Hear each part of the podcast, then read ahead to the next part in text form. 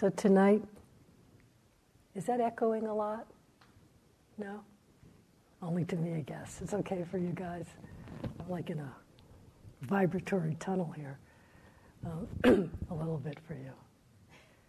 All right. I have to get over it. Um, so tonight I want to talk about Sakkaya Ditthi, which is another aspect of anatta, which means really usually translated as identity view or personality view. and I don't know if you remember from last week, it's not a test, but where I uh, s- quoted the scripture, the sutta that Ajahn Buddhadasa quoted about all that one needs to know is having heard that nothing is worth clinging to, one directly knows everything. Having heard this, one fully understands everything. And then Bhikkhu Bodhi's note means he does not cling once he fully understands everything. He does not cling either by way of craving and of views. So last week I talked mostly about the clinging, the craving, creates sense of self. Tonight I want to focus a little more on views. Of course, at the bottom of views is craving and clinging. That should go without saying, but I'll say it. But I want to talk more in terms of how the views come to be and how we get lost in views, particularly Sakkaya Ditthi, personality view. I like the way that Sayadaw U Lakkhana defined this one time. Um, he defined Sakkaya as the stream of Namarupa. Namarupa being mind and form, name and form, basically the five aggregates that, in the way the Buddha describes a human being, make up our experience. You know, the aggregates of form, and then the mental aggregates of Vedana, feeling tone, perception, sankhara, which is all the different mental formations, including intention, and consciousness.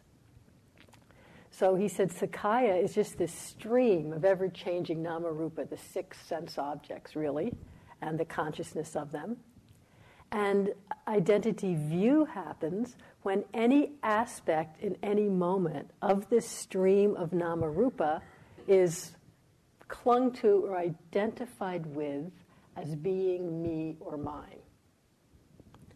As you can imagine, this happens all the time. It's a mistaken view of this compound, ever shifting process of namarupa, of name and form, a mistaken view of it as self, as me or mine. So, what do we mean by view? How does a view form? So, we pick up, or there's just a stream, for example, of seeing, hearing, smelling, tasting, touching, mental experience awareness of a consciousness of it. That's just going on and on and on and on. And when any particular one of that is kind of clung to through grasping, much as I said last week, any of that nama rupa, in that moment, it's like we pick it up, carry it with us, with a perception of what it is, we think about it, we you know get it more complicated. We complicate. We remember. We associate. And all of these are mental formations that turn into, the thoughts turn into a view, a description, a giving meaning to something. And then we take that description, that view, as being true, cling to it.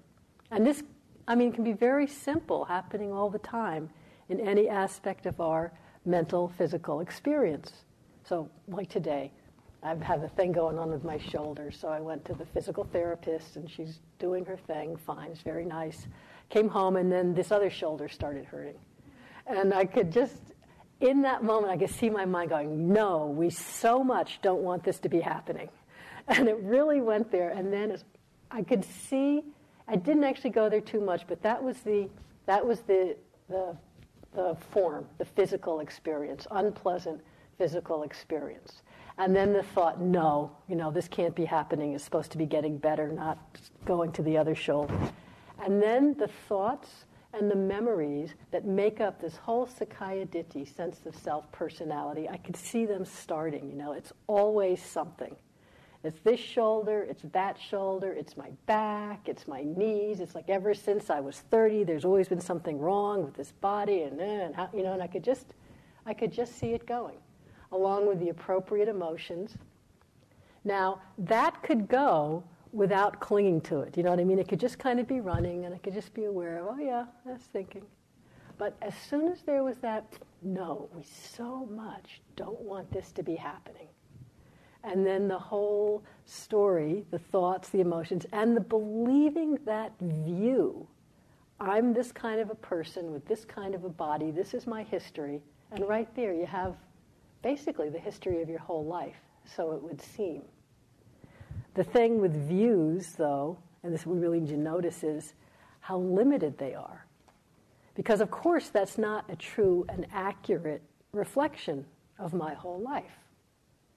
It feels like it, it seems like it in the moment.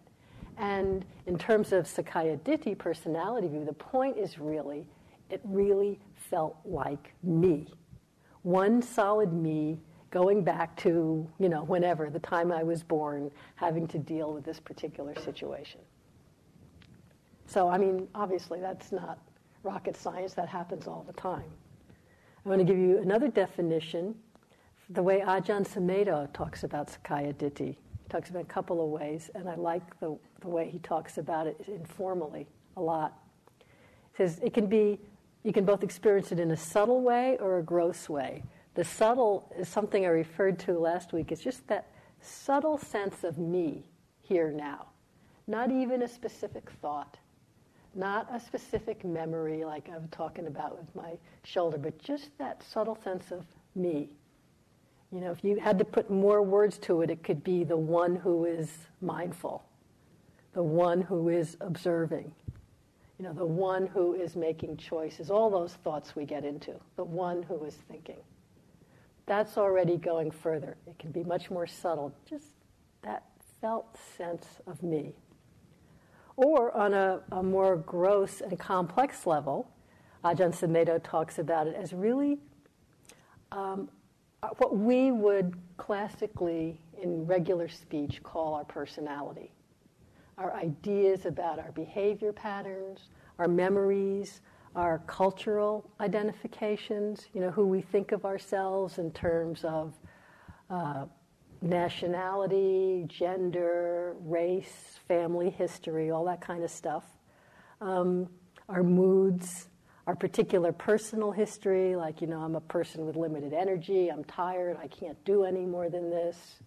That kind of stuff comes up all the time, doesn't it? And all the innumerable conditions that are constantly changing, but we don't often notice how much they're changing. So, for example, that I'm tired, I'm a person with limited energy, I can only do so much as if that is the experience every single moment of every single day. You know? Is anything that we're saying is me? I'm a person who has a debilitating disease. Is that the actual experience every single moment of every single day and night? Or is it sometimes a physical experience, sometimes a thought, sometimes a mood, sometimes completely absent from the present moment experience. This is just something to hold as a question. The ideas we get into, I'm someone who could never really be free. I don't even know why I'm practicing because it's clearly hopeless for me. That's a personality view, which we then believe. And then that belief can actually color our succeeding thoughts and how we act. Again, Ajahn Sumedho, talking about how, on one level, we create ourselves with our thoughts, right? All these examples I gave, there's a perception, like my perception of pain, then another perception of now my other shoulder, what's she doing, and then all the memories, all the thoughts. We're creating ourselves through our thoughts. I'm this, I'm that, I was this, I will be that, I've always been, and I always will be. And this is what I love Ajahn Sumedho says. He says, We cannot create an ultimately peaceful self. Not that we ever stop trying, but we cannot create an ultimately peaceful self. The sense of self is intrinsically non satisfying, non peaceful.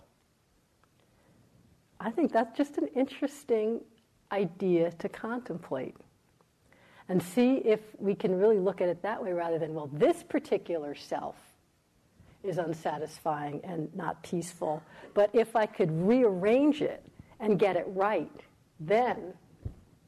And how much of one's meditation at times really, when I come down to it, is about getting myself to be a better self so things are more okay. But this sense of, you know, telling ourselves stories, making it up as we go along, creating an intrinsically unpeaceful, unsatisfying self is based literally on inaccurate perception which leads to wrong view. Sakkaya ditthi is one aspect of wrong view. I love that translation of Ditthi as view.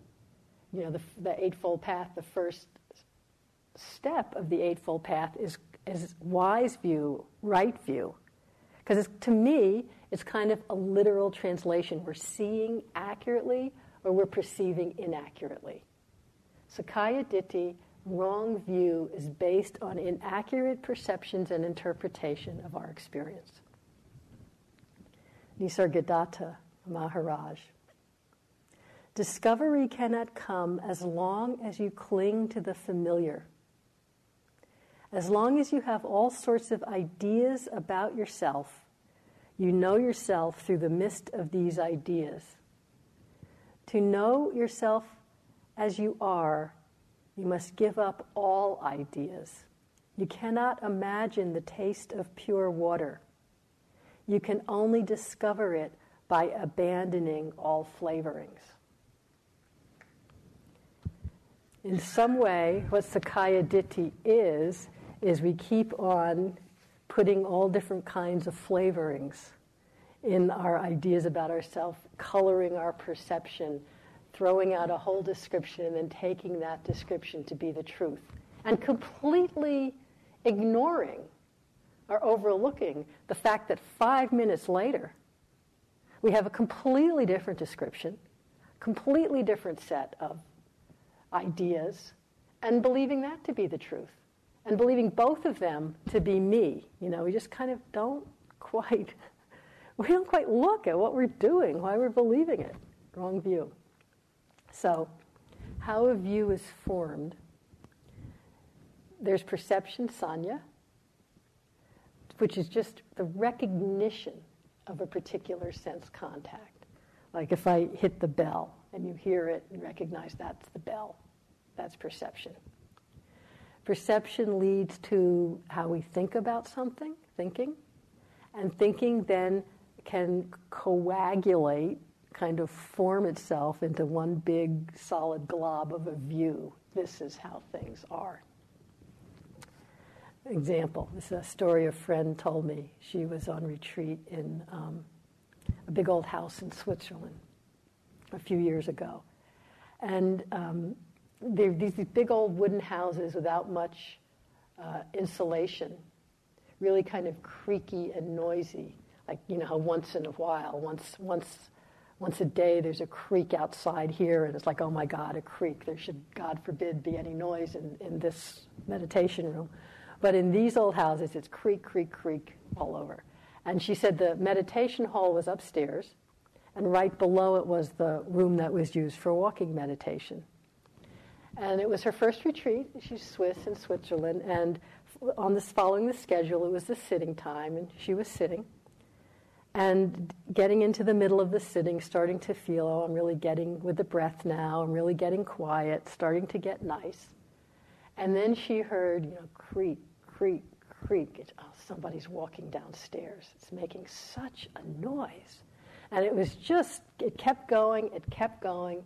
And she said, how can they do that? It's not the walking period, it's the sitting period. We all agree to follow the regulations here, and she wouldn't mind if I said this, but she's Swiss. You definitely follow timetables. You do it as you're supposed to do it.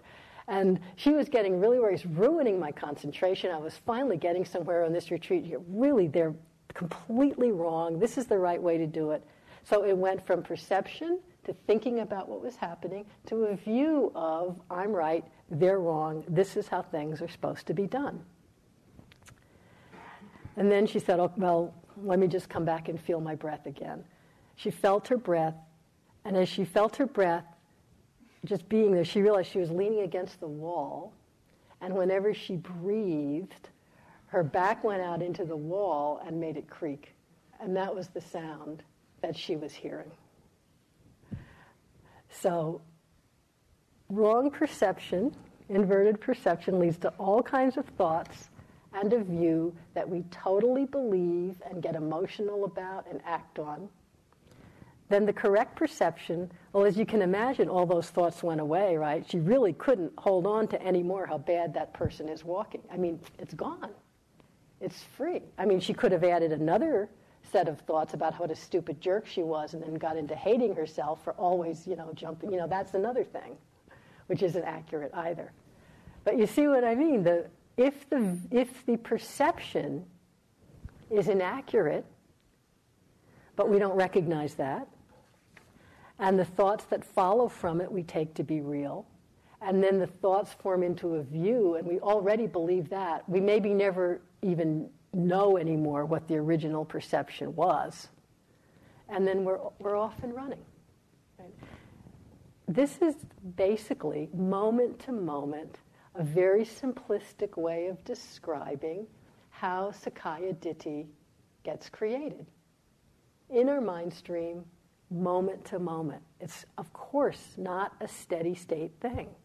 It's not like you're sitting here with a solid personality that maybe somehow you're going to change to something else and then you'll be better. It's being created moment to moment.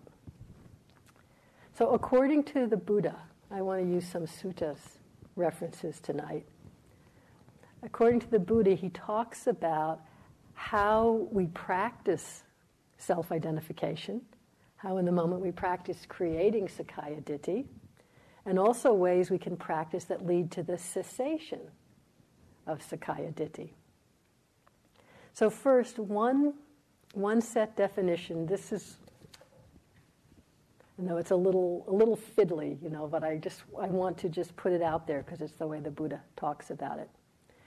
He, he says how the creation of Sakkaya Ditthi in any particular moment, when an uninstructed worldling, basically an unenlightened normal person, in any particular moment, there's four different ways that one could regard form or any of the other five of the other four aggregates to create the sense of self. So he says in any moment one regards form as self, like regarding the body as self, and the commentarial um, example of this is that form and self would be indistinguishable like the flame, if you have the flame and the color of the flame of a candle, you can't separate the two. That would be regarding form as self.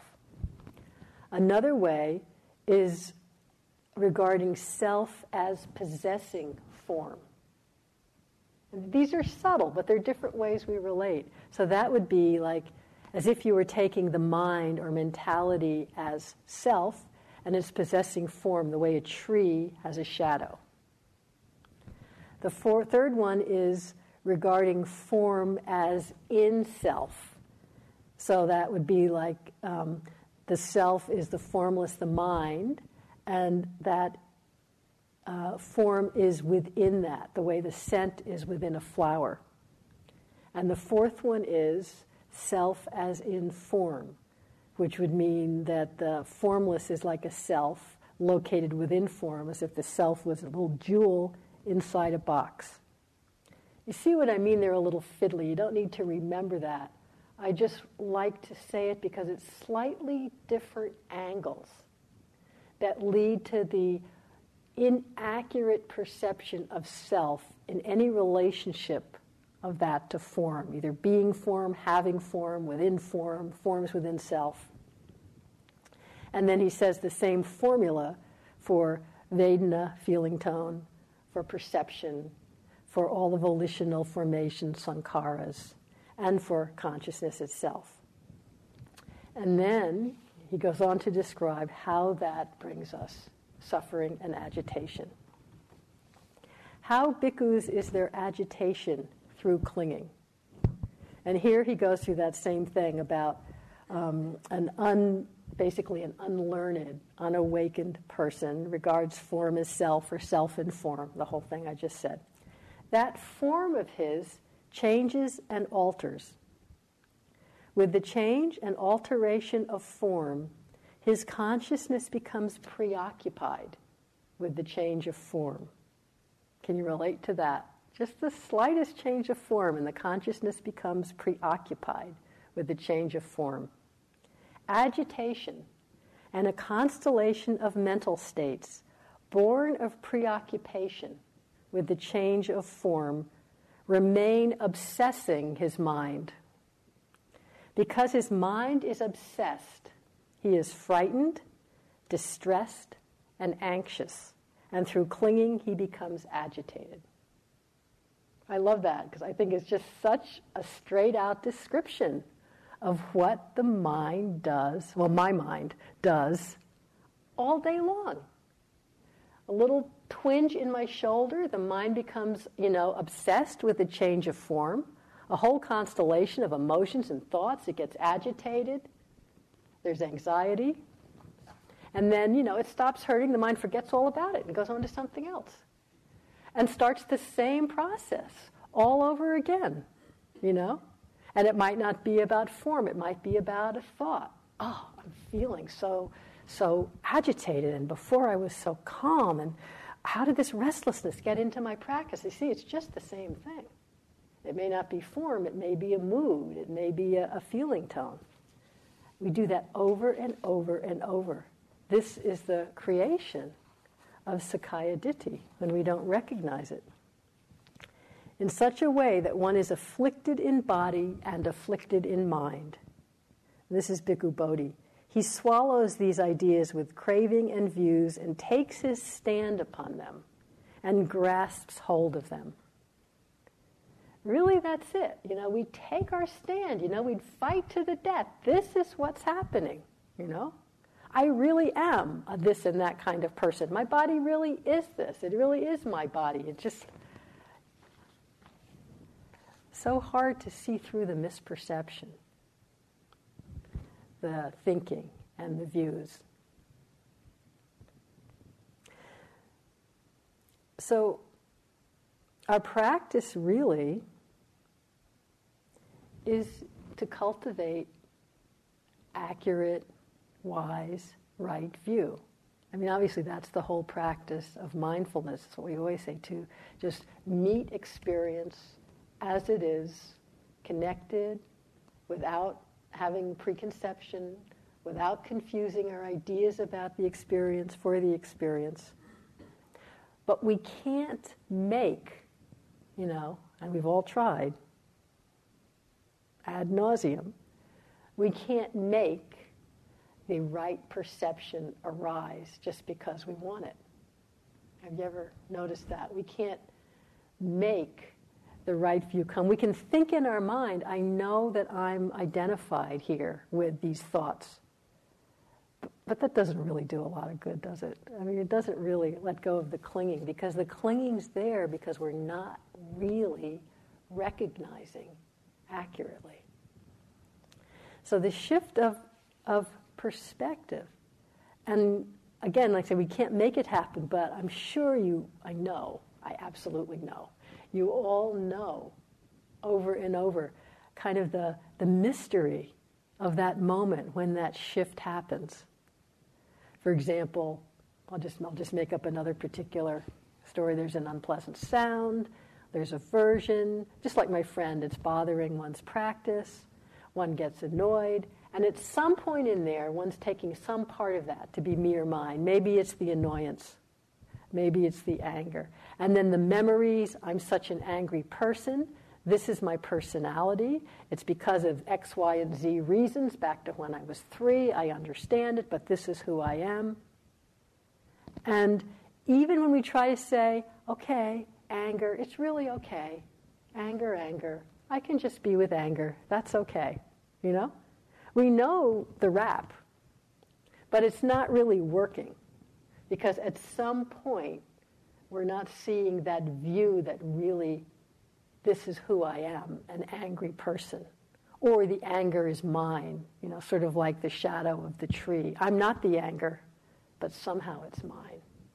Some way that there's that Sakkaya Ditthi, that personality view. Or we even go to this space of that it's okay, I'm really equanimous, just with the anger. And you really are equanimous, but still you're the person who's equanimous. You're the person. And, and you can feel, as Sumedho says, there's no self that the thoughts can create, that our experience can create, that's really ultimately peaceful. So even being the equanimous person, okay, so I have this history of anger, that's okay. It isn't really ultimately freeing. And somewhere back in there, we know it, you know. Somewhere there's that feeling of still being kind of glitched up. And then what I'm going to say, we all know that shift that happens, sort of like magic, what we call insight, that aha moment where somehow magically the clinging to the view, the belief in the view just releases. And it absolutely goes, that shift of perspective, that real shift from I'm an angry person or I'm the, an angry person being a equanimous or whatever particular, to just, oh, the way Sumedho says, anger's like this. Not my anger. Equanimity's like this. Not my equanimity. No identification. No need to relate it to past or future. No need to make any story whatsoever. No need to move away. No need to move into. No need to fix. Just, a, oh, anger's like this. Just a sankhara arising and passing. And it's so, as people say, it's so obvious, so simple, so peaceful. Why the heck do we get caught up again? That's to me the big question of spiritual practice. Why, for the love of God, do we get caught up again when it's so peaceful, so obviously free?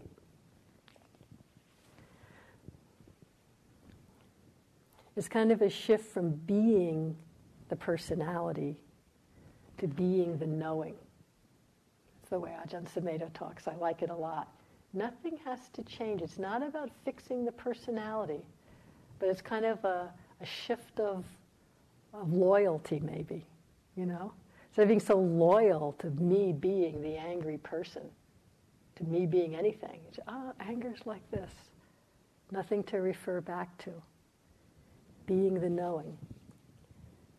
That moment of insight, that moment where the perception shifts from that inaccurate, upside down perception, you know, perceiving any arising experience as being mere mind is one of the inverted perceptions that the Buddha talks about. Seeing anything coming and going as mere mind. And it's one of the most subtle and pervasive, I would say. And so, what shifts in really not putting our loyalty so much into our Sakkaya Ditthi, into our ideas about ourselves, what shifts is, oh, we just recognize more accurately. And that's not something we can make happen, but it happens through steady, non clinging attention. It's just like those, um, the example I always use is like those magic eye um, visual little games. You know what I mean? They're, they, they used to be very popular, where they have books of them, just a page of two or three colors, graphic art with no, um, what do you say? It doesn't have any kind of, my mind isn't coming up with a word. It's just design. You know, there's, there's nothing uh, realistic about it at all. And if you look at it very steadily, but without clinging, without focusing, without looking for, you just have to look very steadily and softly how suddenly uh, a particular image will jump out, you know, and it'll be it'll look as though it's 3D. That's part of the magic thing. And the other part is where before you just saw little yellow and blue squiggles, little yellow and blue shapes, suddenly there's dinosaurs or hockey players or UFOs or whatever. And you really see it. Now, it was there all the time, right? You didn't create it by doing something. You just allowed it to emerge by steady, non conceptual attention. When you go back and look hard, it goes away. Or if you look away and look back, it's gone, right? But it's still there. Did it really go anywhere? It's still there. Both ways of perceiving are still there. It's sort of like that. When we've been perceiving something as me or mine, my anger, my history, my story, my, and suddenly, oh, it's just this. All the dynamics might still be there. You could call up the same memories, there's the same physical sensation, you might still be experiencing anger, but that view, the thoughts and views leading to this is who I am, my personality, are just gone. So that shift of perspective is really what we're talking about when we talk about insight. Shift from being the personality to being the knowing. I like the way Krishnamurti describes that quality of looking. When you look totally, you will give your whole attention, your whole being, everything of yourself your eyes, your ears, your nerves. You will attend with complete self abandonment. And then there is no room for fear, no contradiction, and therefore no conflict. You attend with complete self abandonment. Basically, there's no room for self. It's just what there is. So, how do we keep getting kind of tricked, kind of seduced back into identity view, into self view, into perception of any aspect of experience as self. How can we practice not to create this? First, one thing, another thing from Sumedho that I found really interesting. This is a retreat I sat with him, talking about how we. Te- he said, in, in 30 years, he's been a monk over 30 years, and he's been teaching Westerners for you know many, many years. And he said, um, in his, this is his opinion, but in his opinion, he thinks that one of the biggest hindrances for, he said Westerners, but really, you know, people with kind of our materialistic upbringing type of mind, scientific type of mind, he sees self doubt as our biggest hindrance. Self doubt in terms of trusting our insights into awareness, in terms of trusting the real liberating power of awareness. And he sees the cause of this self doubt, of, of the power of awareness, partly because our personalities here are so strong and our belief and reliance on our personalities is so strong. Even as much as we may not like our particular personalities, as in a way it's like our refuge. It's the thing we absolutely believe. The personality, he says, is so often our reference point for who we are, for what things mean, and I would say ditto for our thoughts, which are what's creating our personality. And so we get caught back into our personality, believing it, reacting to it, trying to fix it, you know, relating to it over and over and over. There's a story, it just came to my mind that uh, Steve Armstrong tells, and I've seen it too when I, when I was in Burma. You put your shoes out, you know, your, your shoes out when you go into the meditation hall. And he said he came out once and he had a really very nice pair of sandals, of slippers, which would stand out with all the kind of old rubbery, corroded flip flops. And he came out, and uh, a monk, uh, I guess a Burmese guy, just as Steve came out of the hall, this guy was putting on Steve's slippers, about to walk away. And Steve just kind of said, Oh, what? And the guy just said, Oh, well, huh, you know, left him and went away. He wasn't upset about it at all. Now, for uh, well, maybe not for you guys. For me, first of all, if I was doing something like that, I would be incredibly furtive about it, you know, trying to hide, check it out, make sure. And if I got caught, where my personality would go with that, you know, it'd be all about me and how I felt, and, you know, either way. And for this guy, just, oh, well, well I guess I won't take him and, go away, and no, no problem. You know, the personality and who I am wasn't like the center of the world. And I don't know about you guys, but in here, this personality is a lot of times the center of the world. And it's a pretty limited, you know, up and cockamamie world, I'll tell you. Why do we choose to make our personality the center of the world? I don't know. I mean, maybe you know somebody with a perfect personality. I don't. Nothing personal. I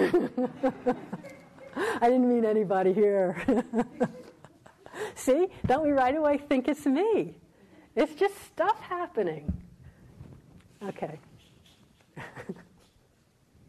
Where was I? Um, right. So, another sutta from the Buddha. Someone comes to him and says, Venerable Sir, how should one know? How should one see for the view of identity, Sakkaya Ditthi, to be abandoned. Now, this isn't going to be anything big that you haven't heard before, but that's no reason not to listen to it.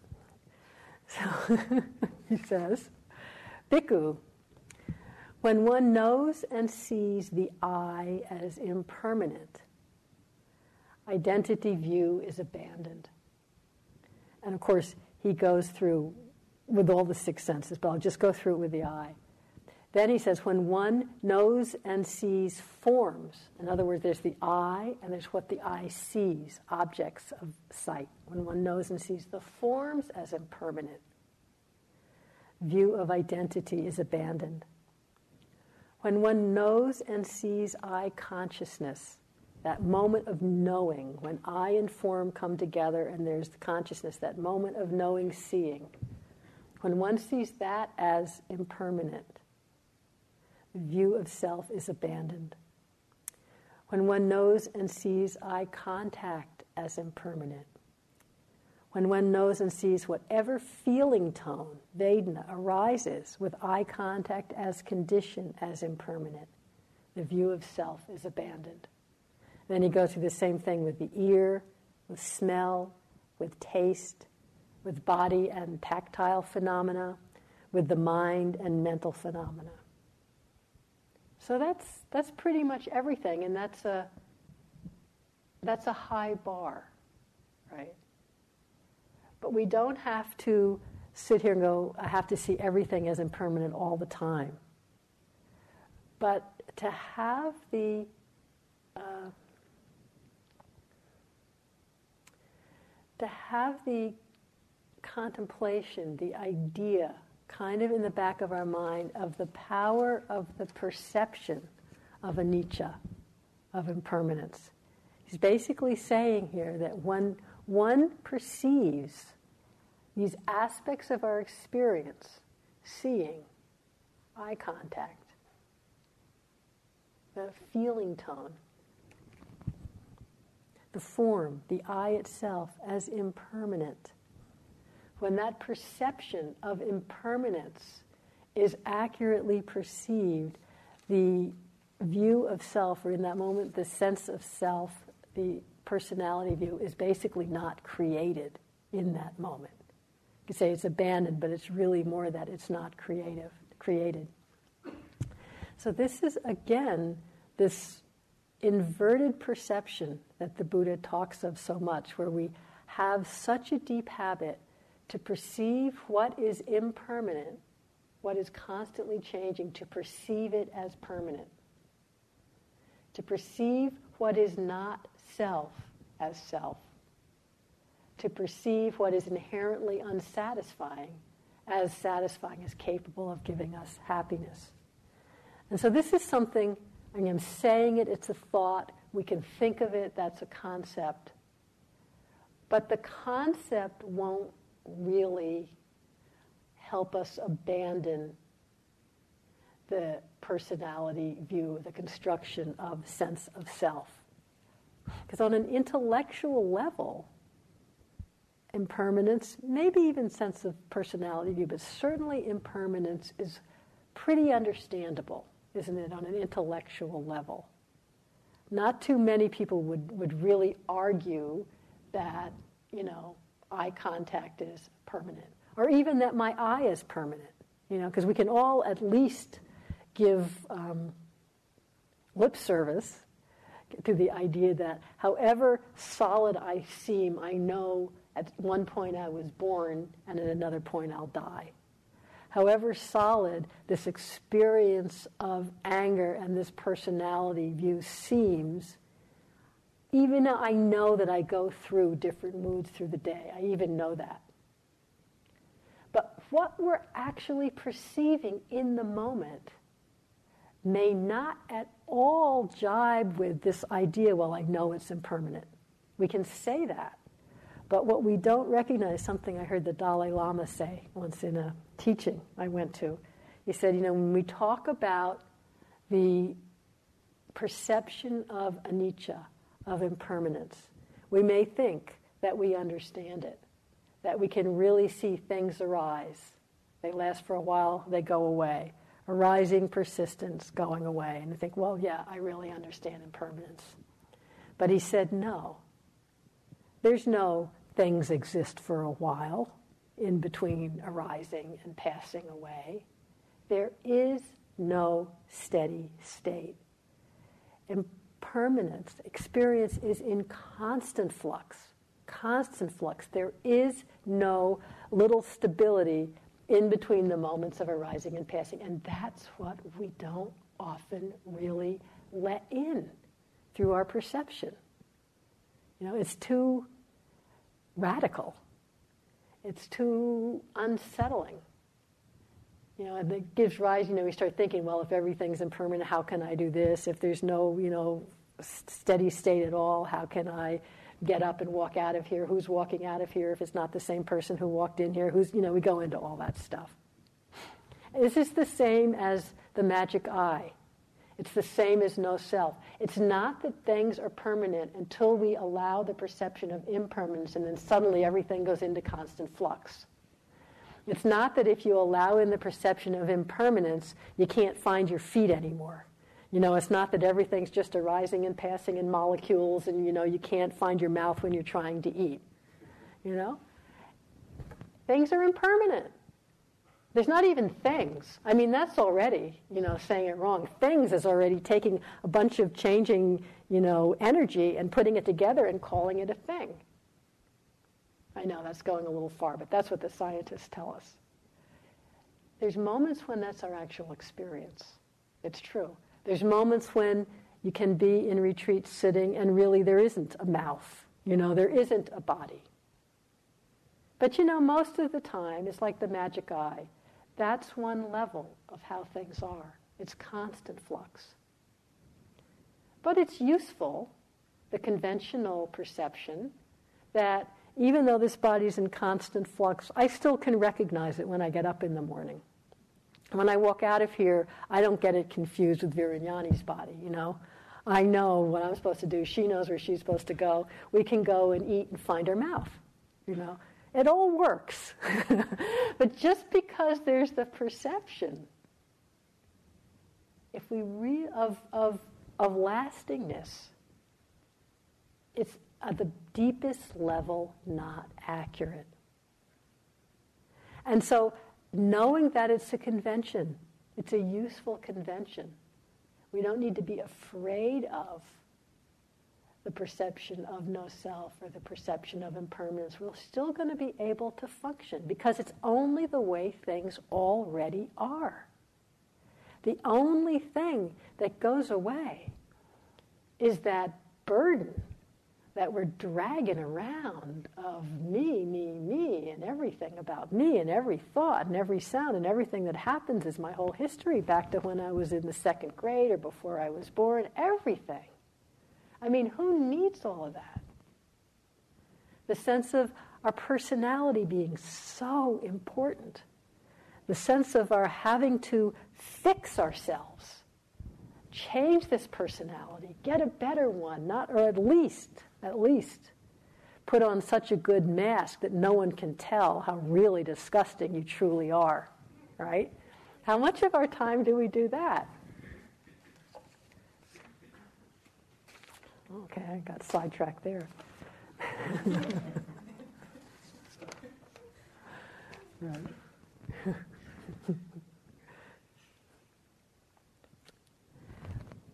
In the perception of impermanence, on this level that the Buddha is speaking of, and it doesn't have to be on that level all the time. It doesn't even hardly most of the time. But just let in as you're walking around that sight is impermanent, it's constantly changing. Just walk out of here and you see a plant, and then you see the window, and then you see a shoe, and then you see the hall, and then you see the light, and then, you know, it's constantly changing.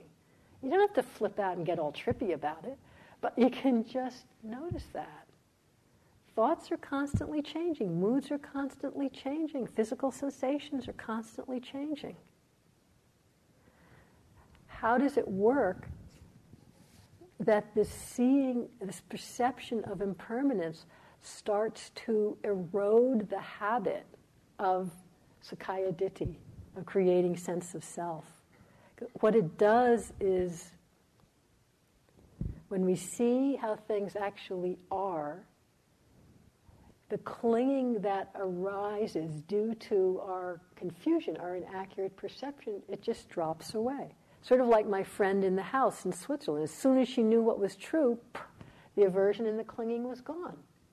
The view was gone. You don't have to abandon it, it just goes away. There's um, a model that the Buddha uses a lot in terms of, as uh, you could call it like three movements in an unfolding process of insight, where we recognize more accurately, then we begin to see in terms of the six senses, in terms of the five aggregates, the gratification, for example, in seeing. We recognize the gratification, the danger, and the escape in terms of any of these aspects of our experience.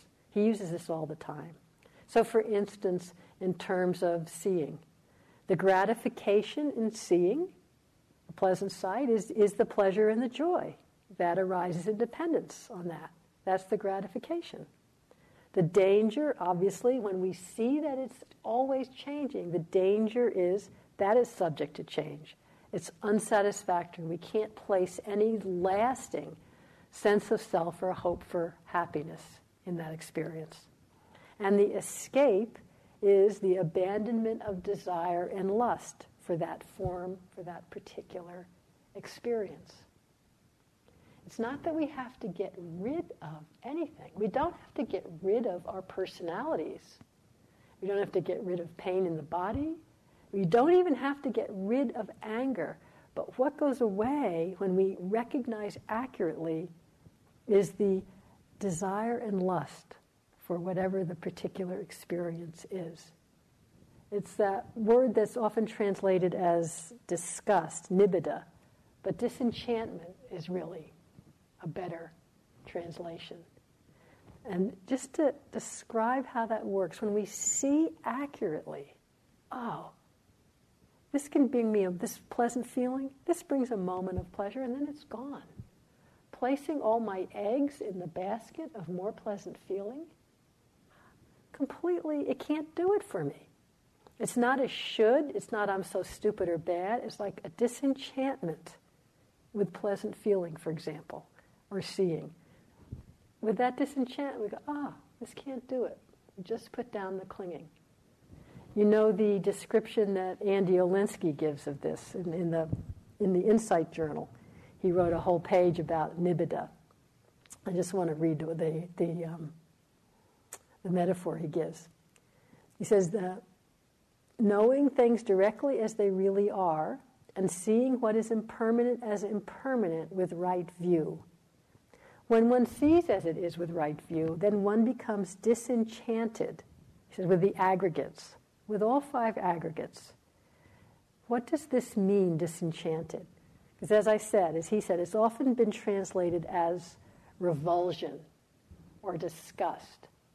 And when often when people hear that, you know, I should be developing revulsion for the five aggregates, that means, you know, revulsion for the body, for forms, revulsion for perception. No, that's, that doesn't, you know, that's, to us, that's aversive. That doesn't sound right. Certainly, it doesn't really inspire one too deeply. Yeah, let me work towards revulsion.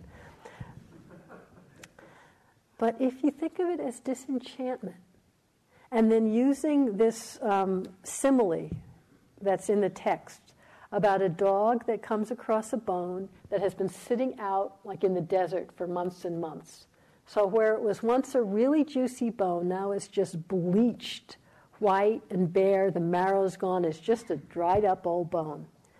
So the dog comes running up to it, all lathering, slathering, happy, starts chewing on it, and then sees he's enchanted by the prospect of gratification as he scrapes away furiously at the bone. But when he wakes up to the fact that the bone is empty of anything that will offer him any satisfaction, he becomes disenchanted just spits it out and walks away. There's no aversion necessary in that. No revulsion. It's just, oh, this can't, isn't what I thought. Puts it down and walks away. That, I know, it does, that's actually an experience of real equanimity. The equanimity that allows us to recognize our experience ever more accurately not push it away, not distance ourselves, not have revulsion, but the clinging of wanting anything to last, of perceiving anything as me, just becomes abandoned in that moment. And more and more frequently, as the perception is accurate more and more frequently, the abandonment of the Sakkaya Ditthi gets gets a stronger, gets our loyalty in our belief in personality view really begins to weaken. But one point I want to make is in our practice here, and not just on retreat, in daily life, I find this really personally, I, often I can access this this level of seeing, okay, seeing the moment of eye consciousness, seeing all the aggregates as impermanent. There's times when that is the level of perception, especially when we're on retreat. But there's other times when the Sakkaya Ditthi, you know, the perception, the, the clinging, the thoughts, the view, that's all, that happened really fast and quite a while ago, and we couldn't even say what was the original um, perception that led to the view, but we wake up really caught in some personality view. You know, and it might be a really familiar one. Any of the examples I've been given, but we're really in it. Or sometimes you can't say what is. I'm such an angry person, and I could say all of this, or I've always been unhealthy, or wow, I'm really doing great. Whatever it is, you know, I'm this kind of a person. I'm shy. I'm introverted. Whatever it is. Sometimes you can't say what it is, but like in daily life, I'll just start to feel really kind of contracted and I, I look and it's all complicated and I can't tell what the belief is, I can't tell what the perception is, but I can tell that Sakkaya Ditthi is really strong right now. And that is actually enough. In that moment, rather than, oh, I'm, there's there's eye consciousness and there's clinging and there's identification and then this all I can't get there. I can't even say, is this anger? Is this fear? Is this this? Back to my childhood. All I can say is, wow, Sakkaya Ditthi feels like this. In that way that Sumedho uses. And it actually is very powerful. Instead of getting in there, fighting it out, oh no, here I am being so and I want to be compassionate, I better start doing the Chenrezi mantra, I better do this, I better sit more, I better, you know, how somebody's going to find. Wait a minute, Sakkaya Ditthi is like this. It's It's not magic. I wouldn't say it's magic, but sometimes it's so powerful because just in that moment, you don't have to figure it all out. You just shifted loyalties right then from total belief in Sakkaya Ditthi to, oh, feels like this. Just that movement into awareness receiving Sakkaya Ditthi. Just another complicated, messed up sankara that's arising in this moment, and it's going to pass away if I don't keep feeding it fuel. That you don't need to be incredibly concentrated, and you don't need to be incredibly quiet and peaceful to do that. It's just to have that, that willingness to recognize, oh, Sakkaya Ditthi. Just to have the sense that's something that arises and passes. It's not who I am?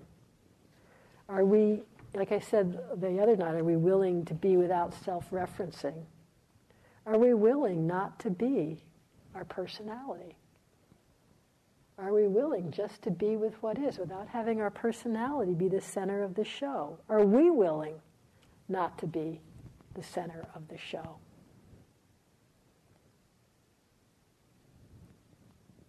Because it's peaceful. And what's interesting, sometimes, sometimes we find out peace isn't really the thing we, we're wanting. A little more action, a little more glitziness, a little more interest, a little more sense of me, basically. So I say, oh, Sakkaya Ditthi is like that. I mean, just in yourself, how did that sound? Really lame? It's like, oh yeah, right, right. I'm going to go through life. Sakkaya Ditthi is like that. But you know, then what? What are we left with? Just awareness. Awareness when it's not colored by craving or delusion or fear or anger. In that moment of itself, it's pure. It's just this. Just what is in this moment. Nothing to do, nothing to fix, nothing to be. And it's just a moment. It's not some big explosion. It's very, as Buddha Buddhadasa says, normal and natural. We all have many, many, many moments in a day when there's not the misperception of something as self.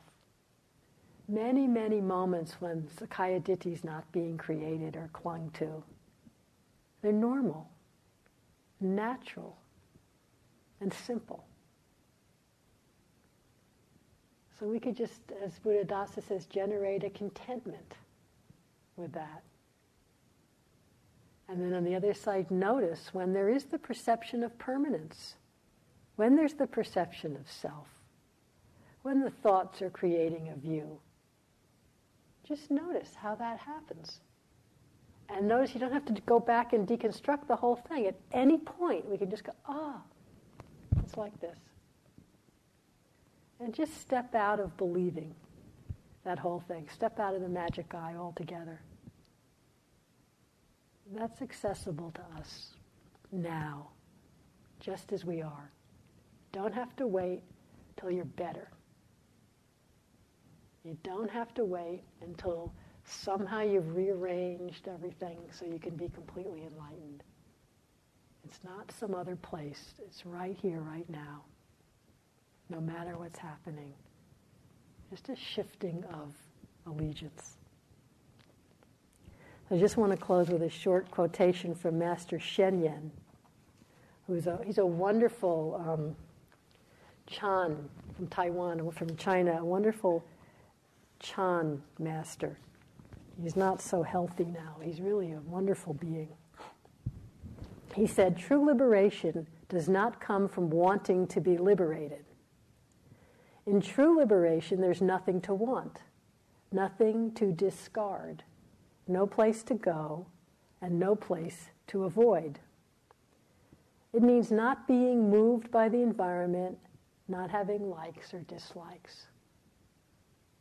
True liberation does not come from wanting to be liberated. So let's just sit quietly for a moment.